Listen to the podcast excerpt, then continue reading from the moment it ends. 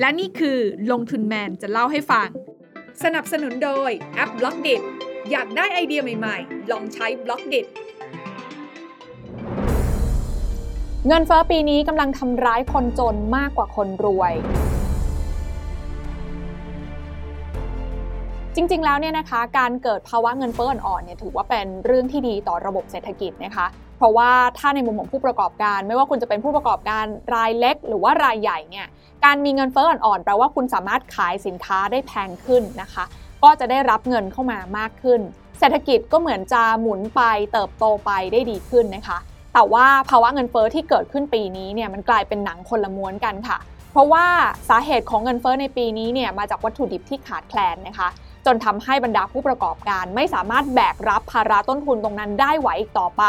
เขาก็เลยจำเป็นที่จะต้องผลักภาระต้นทุนที่สูงขึ้นตรงนี้เนี่ยไปให้ผู้บริโภคนะคะ ซึ่งประเด็นนี้เองค่ะที่ทำให้ภาวะเงินเฟ้อรอบนี้เนี่ยกลายเป็นการทำร้ายคนรายได้น้อยมากกว่าคนรายได้มาก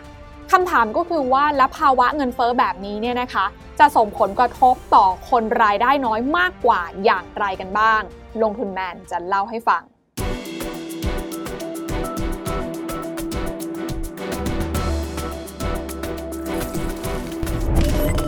ขอต้อนรับเข้าสู่รายการลงทุนแมนจะเล่าให้ฟัง สนับสนุนโดยแอปบล็อกเด็อยากได้ไอเดียใหม่ๆลองใช้บล็อกเด็ต้องบอกนะคะว่าเหตุผลที่ทำให้เงินเฟ้อรอบนี้ส่งผลกระทบต่อคนรายได้น้อยมากกว่าคนรายได้มากเนี่ยก็เพราะคำว่าสัดส่วนการบริโภคของคน 2 กลุ่มนี้แตกต่างกันค่ะ ลองจินตนาการดูนะคะว่าถ้าเรามีเงินอยู่ 100%สำหรับคนจนหรือว่าคนที่มีรายได้ต่ำเนี่ย เขาจะต้องแบ่งเงินจาก 100%เนี้ยถึง 51%นะคะ เพื่อเอาไปกินเอาไปใช้ แต่ในขณะที่คนที่มีรายได้สูงหรือบรรดาคนรวยทั้งหลายเนี่ยไอ้เงินที่เขาไปกินไปใช้เนี่ยคิดเป็นแค่ 29%ของ 100%เขาเท่านั้นเอง ดังนั้นเนี่ยจะเห็นนะคะว่าเวลาที่ราคาสินค้าอุปโภคบริโภคปรับตัวเพิ่มขึ้นเนี่ยคนจนหรือคนมีรายได้น้อย มันก็กระทบมากกว่าชัดเจนอยู่แล้ว นอกจากนี้หากเรามาดูตัวเลขเงินเฟ้อทั่วไปของประเทศไทยในเดือนกรกฎาคม 2565 จะพบว่าตัวเลขเงินเฟอ้อบ้านเรานั้นสูงถึง 7.61%ซึ่งเมื่อดูแยกรายหมวดหมู่แล้ว พบว่าสินค้าในหมวดหมู่อาหารมีการปรับตัวสูงขึ้นมาก เช่น เนื้อสัตว์อย่างเป็ด ไก่และสัตว์น้ำ มีดัชนีราคาเพิ่มขึ้นสูงถึง 13.7%ไข่เพิ่มขึ้น 8.3%น้ำมันและไขมันเพิ่มขึ้น 29.3% ทีนี้นะคะถ้าจะถามว่าเราจะแก้ปัญหาเรื่องนี้กันยังไงดี เอาแบบตรงไปตรงมาที่สุดนะคะ ก็คือเราต้องเพิ่มรายได้ให้มากกว่าค่าใช้จ่ายที่ปรับตัวเพิ่มขึ้นค่ะ แต่ประเด็นก็คือสำหรับบรรดา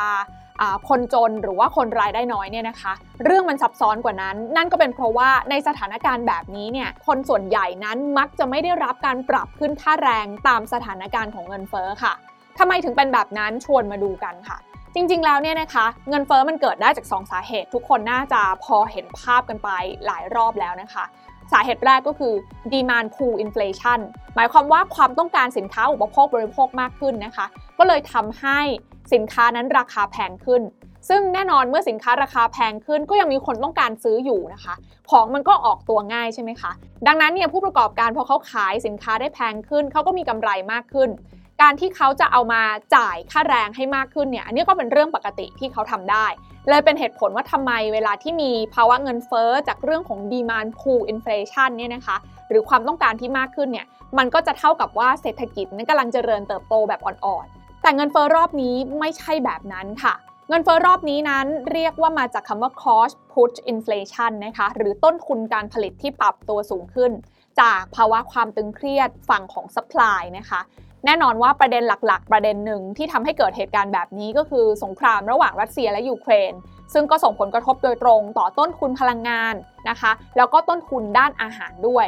และที่สำคัญนะคะเงินเฟอ้อที่เกิดขึ้นตอนนี้เนี่ยดันมาพร้อม ๆ กับเศรษฐกิจที่ชะลอตัวลงค่ะทำให้ฝั่งของผู้ประกอบการเองเนี่ยจริง ๆ แล้วก็อยากจะปรับขึ้นราคานะคะ เพราะว่าต้นทุนการผลิตต้นทุนวัตถุดิบก็ปรับตัวเพิ่มขึ้นใช่ไหมคะ แต่ถ้าปรับราคาขึ้นไปสูงมากๆ เนี่ย ดีมานหรือว่าความต้องการซื้อสินค้ามันหายไปอะ่ะเพราะว่าตอนนี้เนี่ยกำลังซื้อในตลาดมันก็อ่อนแอแล้วก็เปราะบางอยู่แล้วนะคะเขาก็เลยไม่ได้กล้าที่จะขึ้นราคาได้เยอะค่ะ ดังนั้นเนี่ยเขาก็จะขึ้นเฉพาะส่วนที่จำเป็นจริง ๆนะคะ แล้วก็พยายามลด ควบคุมต้นทุนการผลิต ซึ่งแน่นอนว่าการที่ควบคุมต้นทุนการผลิตส่วนหนึ่งก็คือ การเลือกที่จะไม่จ่ายค่าแรงเพิ่ม หรือว่าไม่ขึ้นราคาค่าแรงนั่นเอง สุดท้ายนั้นนะคะผลกระทบที่เกิดขึ้นเนี่ยก็คงหลีกหนีไม่พ้นที่จะไปเกิดขึ้นกับกลุ่มคนรายได้น้อยนะคะที่เขาถูกผลักทั้งเรื่องของเงินเฟ้อจากค่าใช้จ่ายในชีวิตประจำวัน ทั้งค่าอาหารค่ากินค่าอยู่ที่ก็แพงขึ้น ในขณะที่ค่าแรงของเขานั้นไม่สามารถปรับเพิ่มขึ้นได้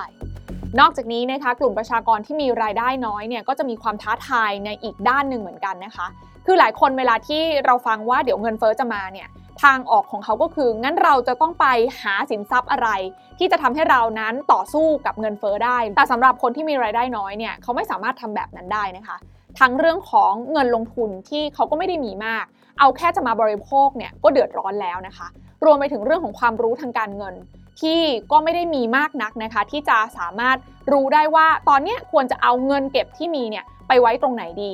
ดังนั้นแล้วเนี่ยก็เลยทำให้คนที่มีรายได้น้อย ได้รับผลกระทบค่อนข้างมาก ในขณะเดียวกันนะคะสำหรับบรรดาคนรวยทั้งหลาย พอมีทรัพย์สินอยู่ในมือแล้วก็จะมองหาแล้วล่ะค่ะว่า เราจะเอาทรัพย์สินของเราเนี่ยไปไว้อยู่ที่ไหนดีนะคะ ที่จะต่อสู้กับเงินเฟอ้อได้ และไม่ใช่เพียงแค่นั้นค่ะ ถึงแม้ว่าคนรวยเหล่านี้เนี่ยนะคะเขามองเห็นละว่าในอนาคตเขาอาจจะต้องการเงินทุนเพิ่มเติมเขาก็ยังมีเครดิตที่ดีพอนะคะที่จะไปขอกู้ยืมจากบรรดาสถาบันการเงิน ซึ่งก็ทำให้เขาเนี่ยเข้าถึงแหล่งเงินทุนที่มีต้นทุนทางการเงินที่ถูกกว่า เมื่อเปรียบเทียบกับคนที่มีรายได้น้อยนะคะ ลองคิดดูสิคะว่าสำหรับคนที่มีรายได้น้อย แล้วเขาต้องการเงินมาหมุนเพื่อใช้ในชีวิตประจำวันเนี่ยนะคะเครดิตก็ไม่มีนะคะสิ่งที่เขาทำได้ก็คือไปหาแหล่งเงินทุนที่ให้เขากู้ยืมง่ายๆ แต่ก็ต้องยอมจ่ายดอกเบี้ยสูงๆ แพงๆ นะคะ ซึ่งหนึ่งในนั้นเนี่ยก็คือการกู้ยืมเงินนอกระบบ บางคนเนี่ยโดนคิดอัตราดอกเบี้ยเนี่ยหลายร้อยเปอร์เซ็นต์ต่อปีเลยทีเดียว แต่ก็ไม่มีทางเลือกต้องยอมนะคะ เพราะว่าไม่อย่างนั้นเนี่ยก็ไม่รู้ว่าจะเอาที่ไหนมาบริโภคในช่วงเวลาแบบนี้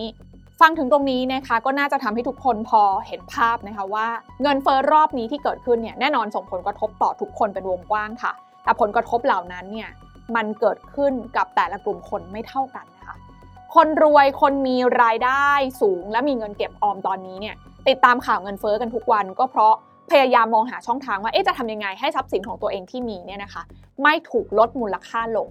แต่ว่าสำหรับคนที่มีรายได้น้อย หรือบรรดาคนจนเนี่ยเขาไม่ต้องคิดหรอกค่ะว่าทรัพย์สินของเขาจะทำยังไงให้มูลค่าไม่ต้องลดลง เพราะทุกวันนี้เนี่ยแค่จะหาเงินมาบริโภคให้ได้ในแต่ละวันนั้นก็ยากลำบากมากแล้วนะคะ และนี่คือสิ่งที่มาอธิบายค่ะว่าทำไมเงินเฟ้อรอบนี้ถึงส่งผลกระทบต่อคนจนมากกว่าคนรวยนั่นเอง